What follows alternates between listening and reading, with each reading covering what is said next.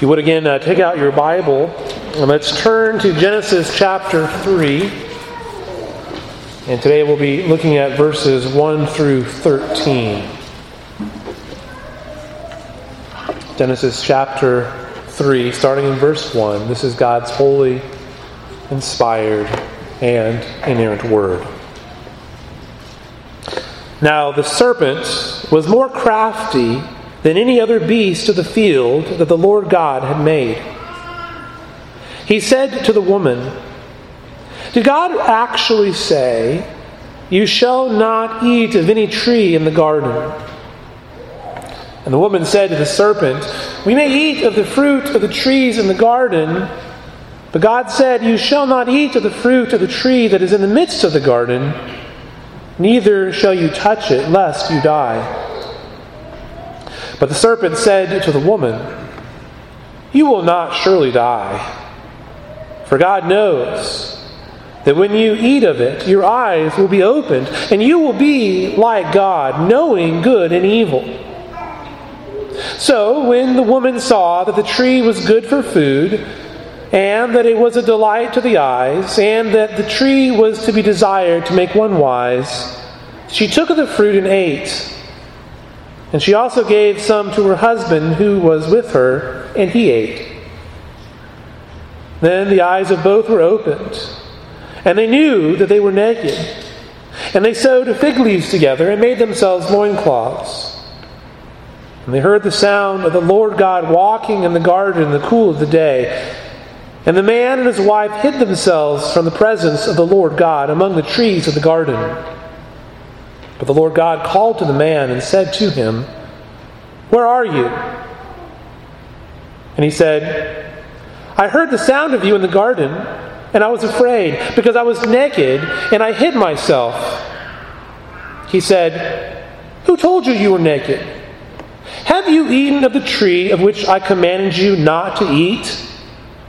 Then the man said, the woman whom you gave to be with me, she gave me fruit of the tree, and I ate. Then the Lord God said to the woman, What is this that you have done? The woman said, The serpent deceived me, and I ate. Thus far, the reading of God's holy, inspired, and inerrant word. You may be seated. Let's pray together.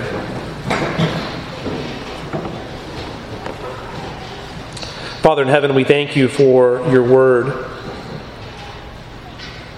We pray, God, that you would give us ears to hear as your word is preached. Be with this, your servant. May we learn from you today. May we understand more our need for our Savior Jesus. And we ask these things in Jesus' name. Amen most uh, of the other worldviews, particularly those which reject God, cannot account for the presence of evil. They cannot account for why things are not the way that they should be. They have an ought to be, but they don't have a basis for that. The Christian faith teaches, because, of course, the Bible teaches, that God made all things good but that human beings rebelled against their Creator. In fact, uh, R.C. Sproul used to say that we are guilty of cosmic treason. Why did this happen? How did this come to pass? Why would man purposely seek to undermine the one who had made them? And the question to this is found in the deception of the serpent, which promised great and wonderful things, but did not inform Adam and Eve of what would be lost. That is, fellowship with God, original righteousness, a world free from misery and suffering, and ultimately life. These were the things which are lost, contrary to the promise which Satan had given to them. What is lost was paradise. In a sense, man chose to believe the darkness and to shun the light. And this decision has had far reaching consequences, not only for themselves, but for the whole of creation then and into the future, even into our own day. And so the scene here, in, uh, as the scene in chapter 2 closes, and we were left with man and woman inhabiting a paradise of the garden, a place of perfect peace and harmony as God had created it. Uh, there was no sin, there was no shame. They would have all that they could desire to have in perfect communion with their Creator. That idyllic situation is now disrupted in chapter 3 as the man and the woman woman's obedience is challenged. And in some sense, what we read in chapter 2 tells us something of what was lost when our first parents ate of that forbidden fruit. And so now we begin in chapter 3, in verse 1, with this. It says, Now the serpent was more crafty than any other beast of the field the Lord God had made.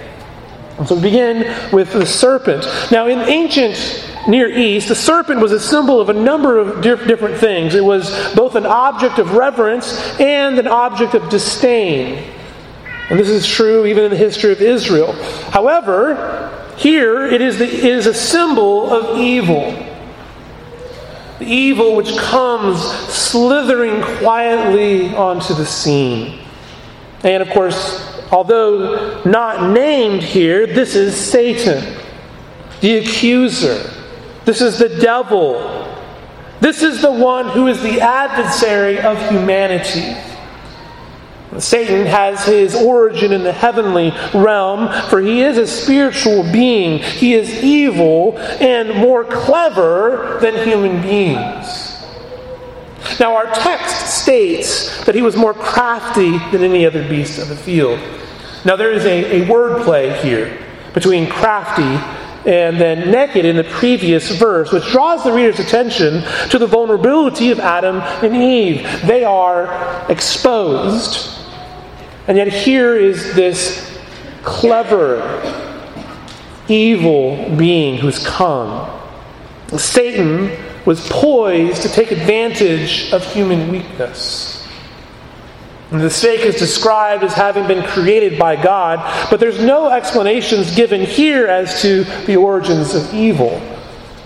The narrative, though, is not concerned with that. The narrative is concerned with human sin and guilt.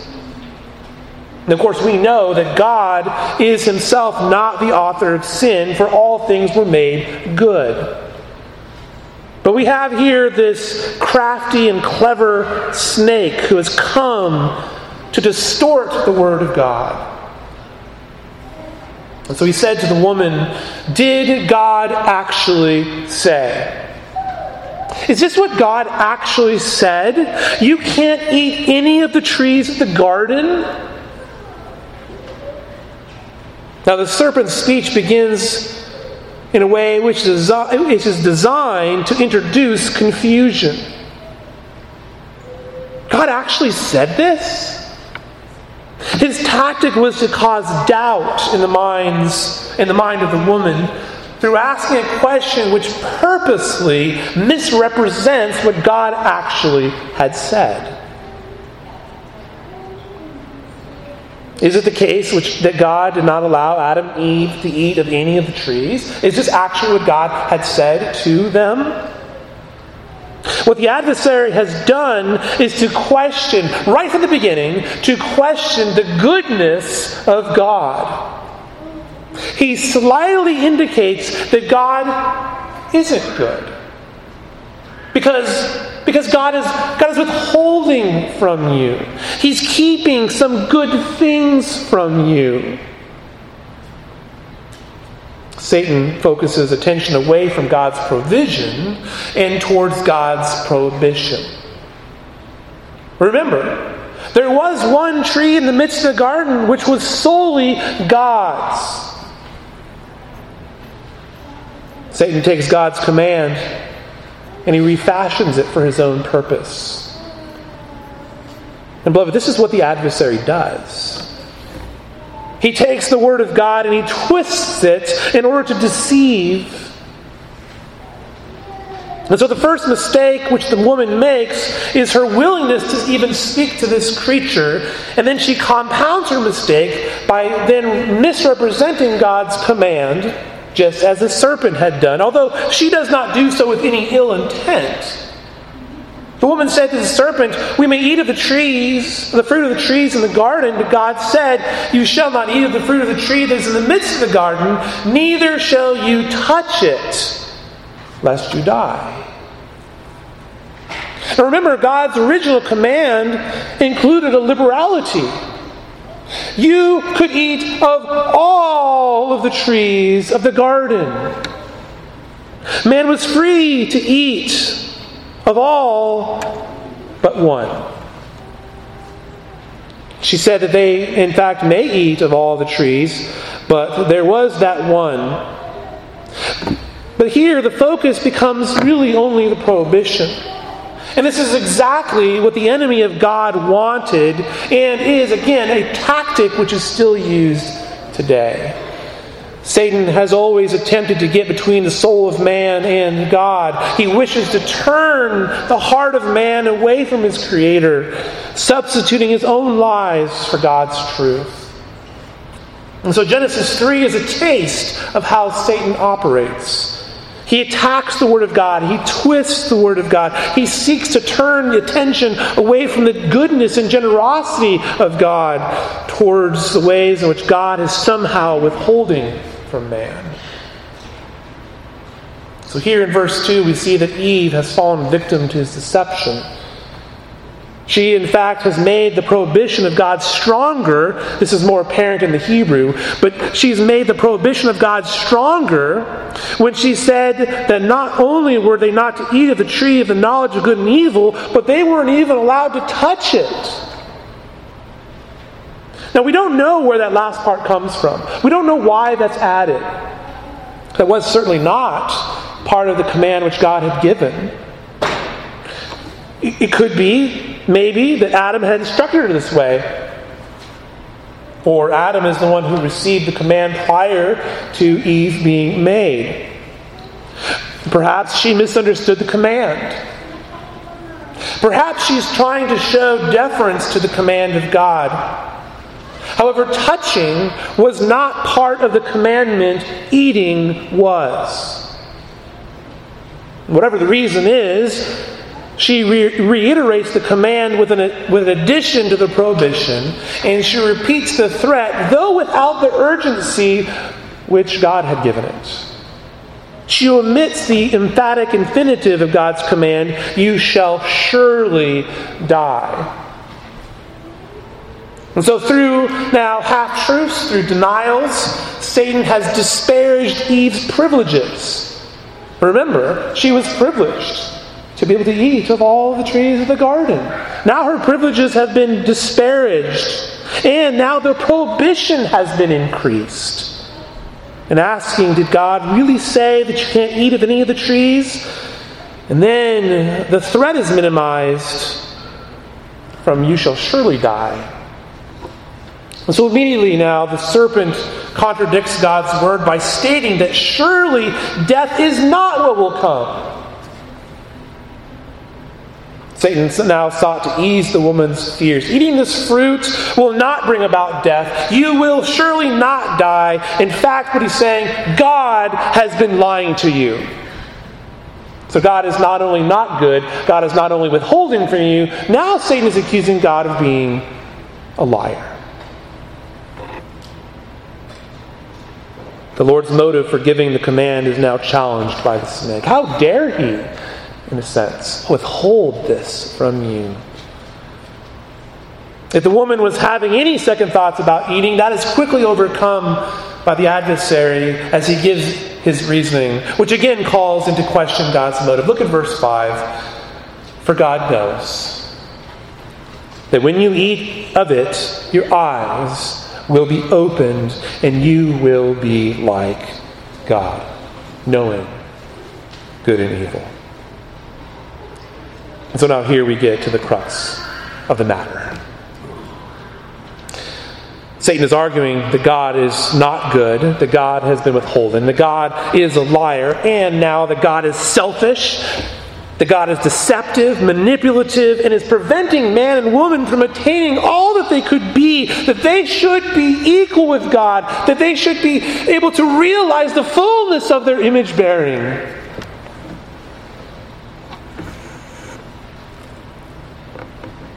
The serpent is now making three counterclaims. First, man and woman will surely not die. Second, that their eyes will be opened, and this is a metaphor, by the way, for knowledge.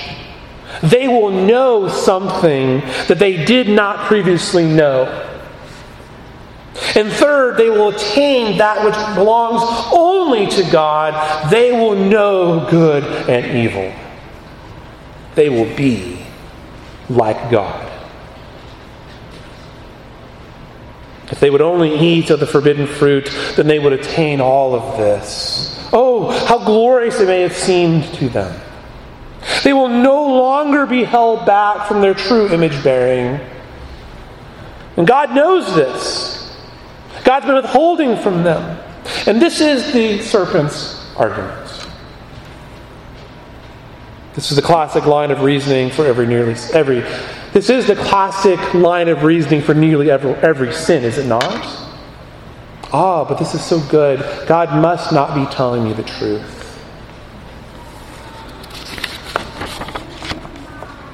Now, there is a sense in which the serpent wasn't totally wrong. Of course, this is the way lies work, right? The serpent wasn't totally wrong, but he only provided half of the truth. It is true that when Adam and Eve ate of the tree of the knowledge of good and evil, they did not immediately die. At least not physically. It is also true that they gained knowledge which they did not previously possess. Their eyes were opened, as it were, and they now knew something that they did not previously experience. They now knew good and evil the serpent, wasn't completely wrong. He just didn't tell them the whole truth. The serpent told them what they would gain, but he failed to tell them what they would lose. Though they would not die immediately, the man and the woman would experience death. Further, their relationship to God would be ruptured, and they would be expelled from the garden which is an indication of the looming death. Still further, their eyes would be opened, but what they saw, they did not wish to see. What they saw was their own nakedness, they saw their own exposure. This brought them to a place of disgrace and shame. They were burdened with guilt now. And finally, they became like God. They knew good and evil. They saw clearly evil defined in the world, and they saw that they themselves were evil in their deed. They also experienced isolation. They were cut off from life, which should have been theirs. And they had achieved wisdom, but this would be at the cost of death. Satan had told them only half the truth. Well, the temptation was perhaps too much to bear. Eve believed these half truths of the serpent over trusting in God. And so she makes the pragmatic decision, thinking, ah, here is wisdom to be found. God has led me astray, but now I will be like him. I will be equal with God. One commentator put it this way what Adam and Eve sought from the tree of the knowledge was not philosophical or scientific knowledge, but practical knowledge, which would give them blessing and fulfillment. They were not seeking more information, but they had a hunger for power, which would come through knowledge, knowledge which had the potential for evil as well as for good. Now, at this point, we should be reminded that Adam had been commanded to work the garden and to keep it or to guard the garden. Presumably, he was aware of Eve's conversation if he wasn't there immediately. But either way, he should have driven that snake out of the garden. Away with you. First Timothy tells us that Eve was deceived. This is the, this is the killer, right? Eve was deceived. Adam was not. No, Adam ate with a full knowledge of what he was doing. He understood right well that he was violating the very commandments of God, the commandments which he had heard with his own ears from the lips of God, as it were. The text says that to Eve, the forbidden fruit looked good to eat. Not good in an objective sense given by God, but good for what it might do for them. Verse 6 it was good for food, a delight to the eyes, and was a desire to make one wise. There, there you have what, what they were after. And what had happened now then is they've twisted the definition of good. No longer is it good in the sense that God had said, it's now good for what I get out of it. And of course, there's nothing new under the sun, is there? Is this not how modern man operates as well? Is it not the case our own day do we not see how those who are committed to unbelief and autonomy twist evil into good and good into evil? Isn't this the case that this is, this is true in our own hearts? Do we not have those conversations where we decide, ah, this is actually good for me? I'm the exception to the rule. See, don't we do this? Is not the goal of modern man to find fulfillment within himself?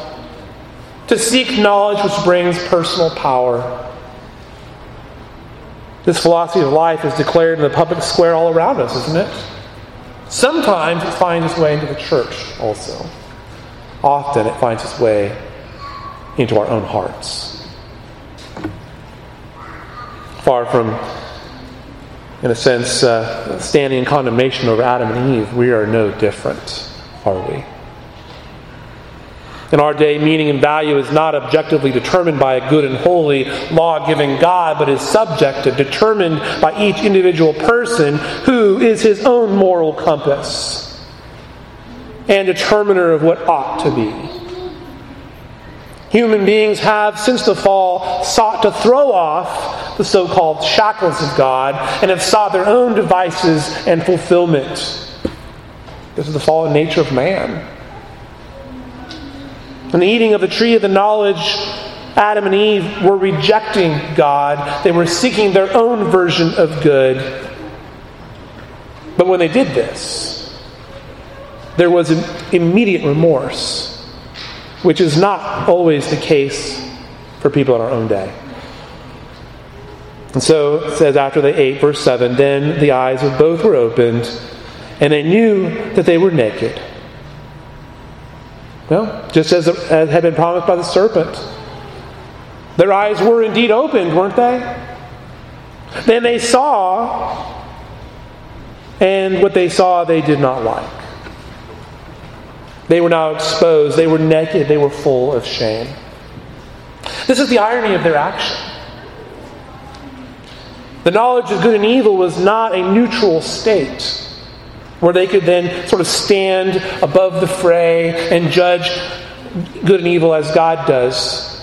No, they were now fully aware of their own action and they were embarrassed and ashamed because now they were naked. Adam and Eve were aware of their own guilt, their loss of innocence, and so they attempted, of course, to cover themselves over. And so they got fig leaves and they sewed those together. Now consider that for a moment. That is absolutely ridiculous. You're supposed to understand it being ridiculous because it is ridiculous. I mean, fig leaves are large, but they're not that large. And they're fragile. They're not going to do much good for very long. This is a great illustration really of the, futil- the futility of man's attempt to cover over his own sin. You and I are totally incapable of covering our sin, and yet, do we not attempt to do this very thing all the time?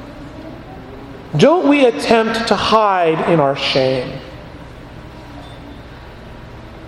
How often it is that we attempt to conceal our guilt. We think that if other people don't know, if they cannot see our guilt, then it's hidden and no one will ever know. No one will ever know what I've done. But the congregation of Jesus Christ know that it is not hidden. For not only do you know, and you still bear the guilt and the shame of what you've done, but God knows. For God knows your sin, and God knows my sin, and ultimately it is God Himself, it is against God Himself that we sin, and God will expose our sin, for He is light.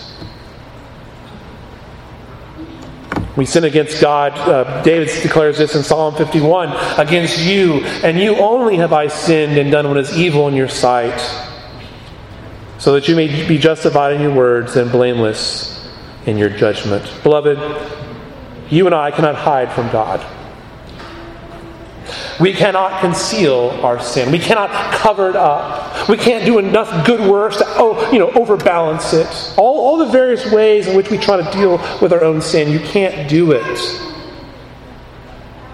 Our sin will always find us out.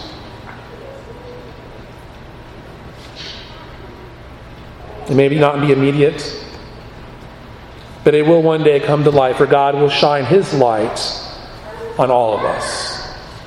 All of us will stand naked. The question is whether you will be ashamed or not. Will you be in Christ, or will you be alone, exposed? And so the encouragement is to repent of your sin, bring it before Christ. Do not become a prisoner of your own sin. Repent of your particular sins, particularly, and trust and rest in Christ Jesus, who sets you free. But what about the sins which may lead to further punishment in this world, you may ask? One may say, I could lose my job, or I could go to jail if this particular sin is discovered. What about, what about that? So be it. There may need to be justice in this world, but your freedom is found in Christ. Repent and trust in your Savior.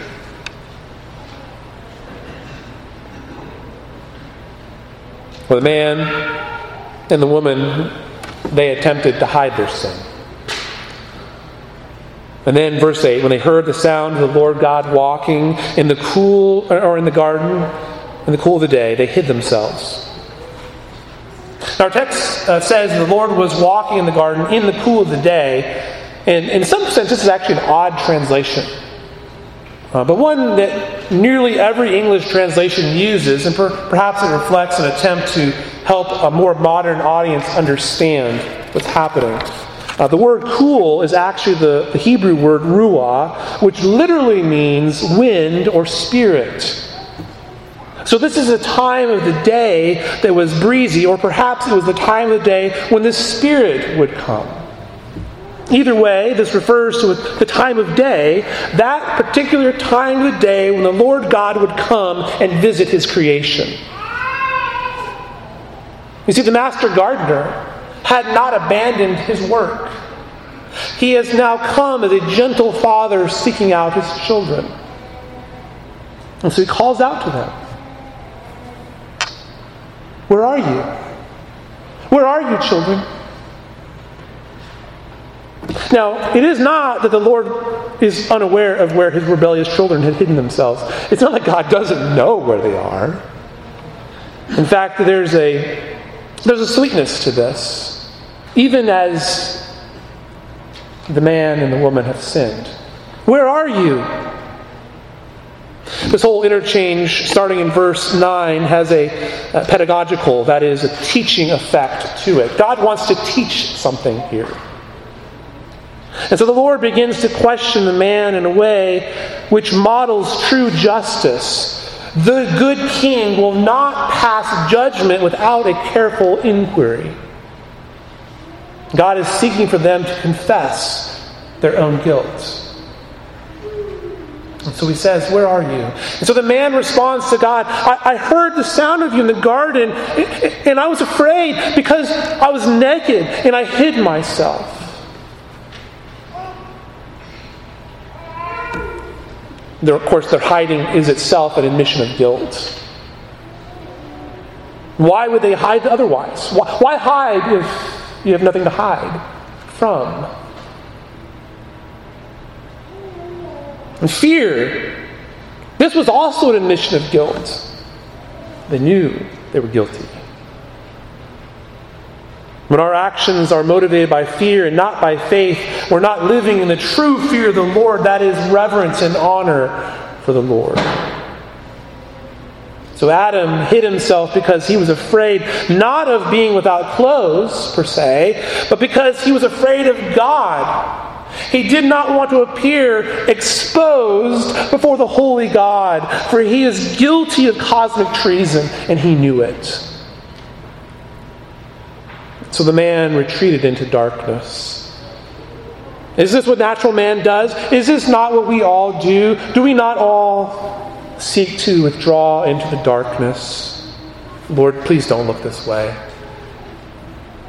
You, know what I've done. Natural man seeks to retreat into the darkness because he hates the light. And God is light. And Christ came to expose the darkness and to chase it away with his light. And so, verse 11, God responds to the man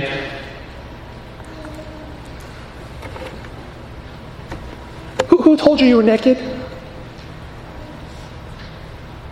In, in these verses, you'll know that there's an emphasis on the singular you. Who told you, Adam? The focus is on Adam, who had been, been given the command of the garden. Now, remember, up to this point, we'd spent a lot of time talking about the things that Eve was doing, but ultimately, guess who's responsible for what had been done? It's Adam. Who told you, Adam, that you were naked?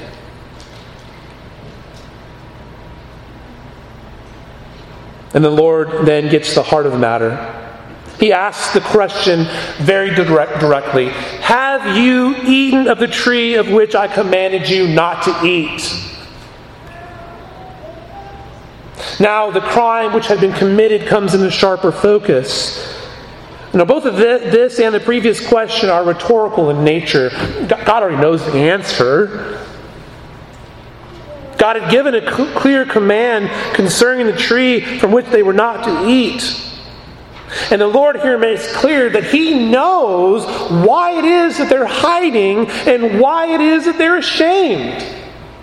God knows. They have defied His commandment. Adam's cornered, isn't he?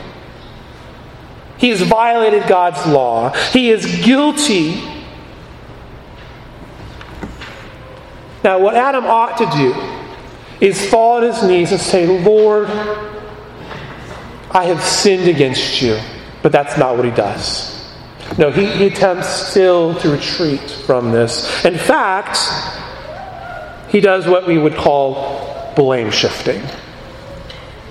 Verse 12 The woman whom you gave to be with me, she gave me the fruit of the tree, and I ate. Oh, Adam.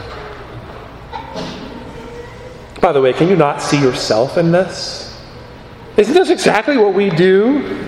I'm really not that guilty. It's it's this other one. In fact, Adam suggests there are two other guilty parties.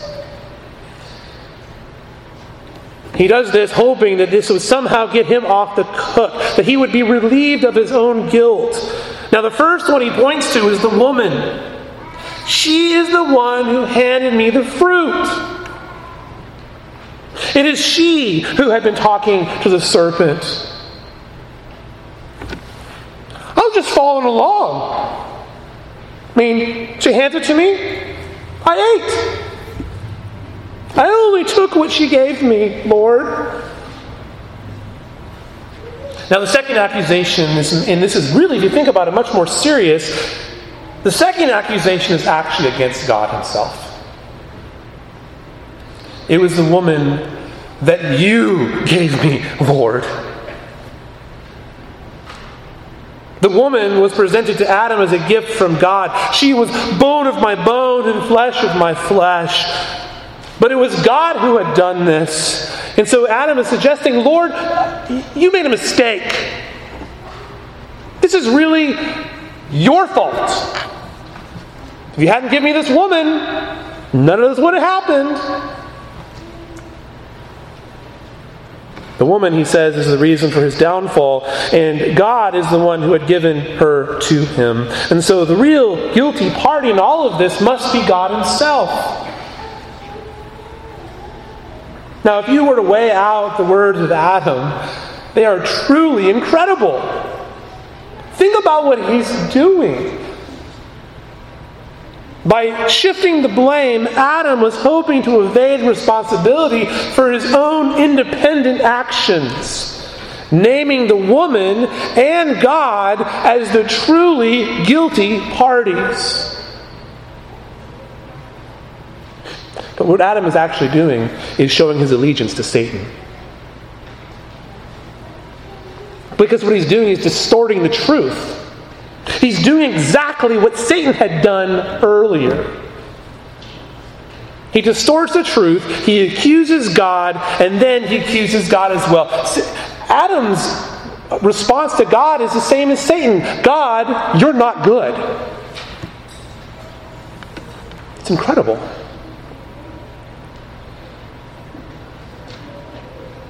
Later generations have attempted to make the same argument. This is why James writes in James chapter 1 let no one say when he is tempted, I am being tempted by God.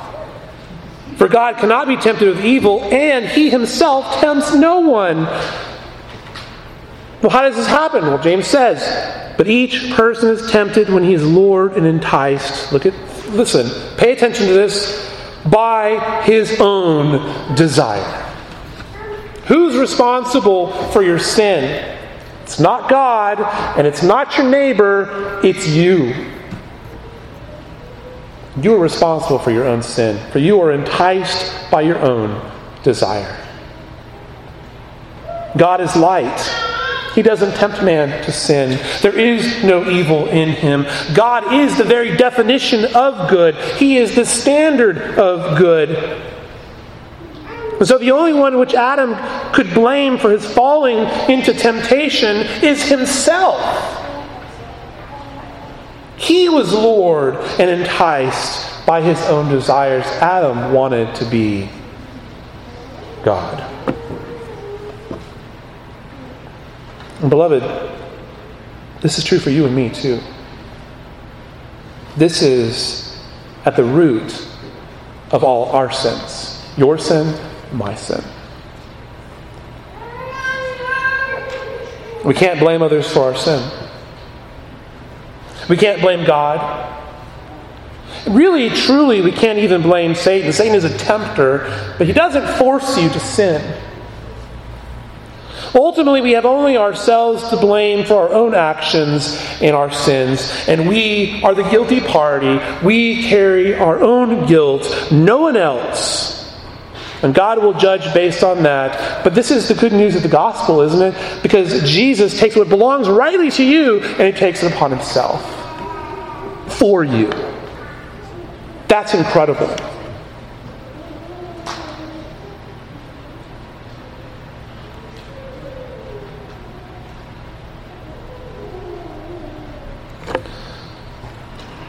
We'll see later on that as God hands out judgment on the man, that he'll have no, he'll hear nothing of the excuses. In fact, he uses some of the excuses which man makes as protesta- uh, protestations as part of his judgment on him.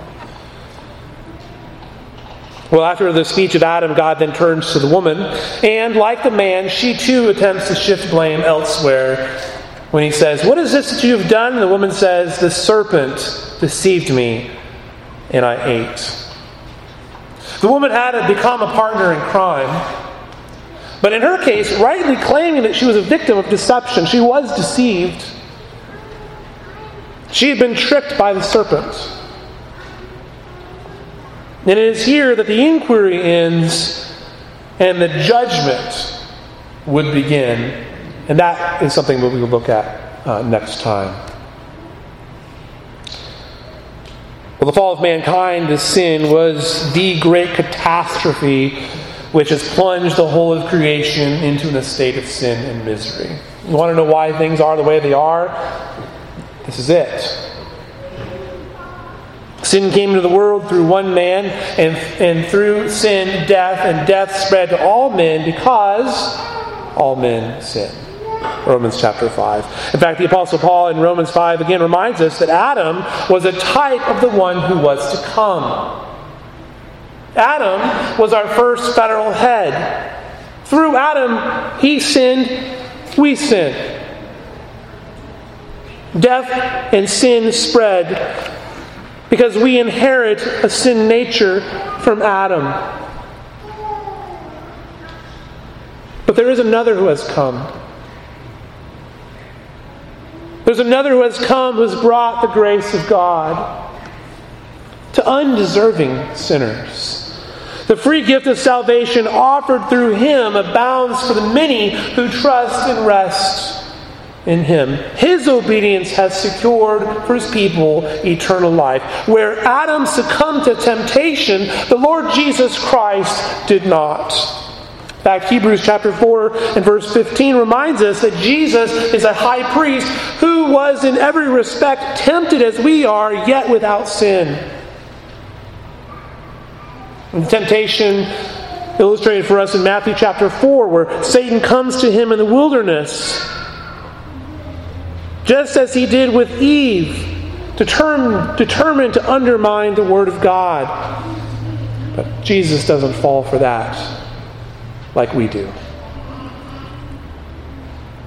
Jesus, the Son of God, the Son of Man, has secured an eternal redemption, making peace with God by the blood of his cross.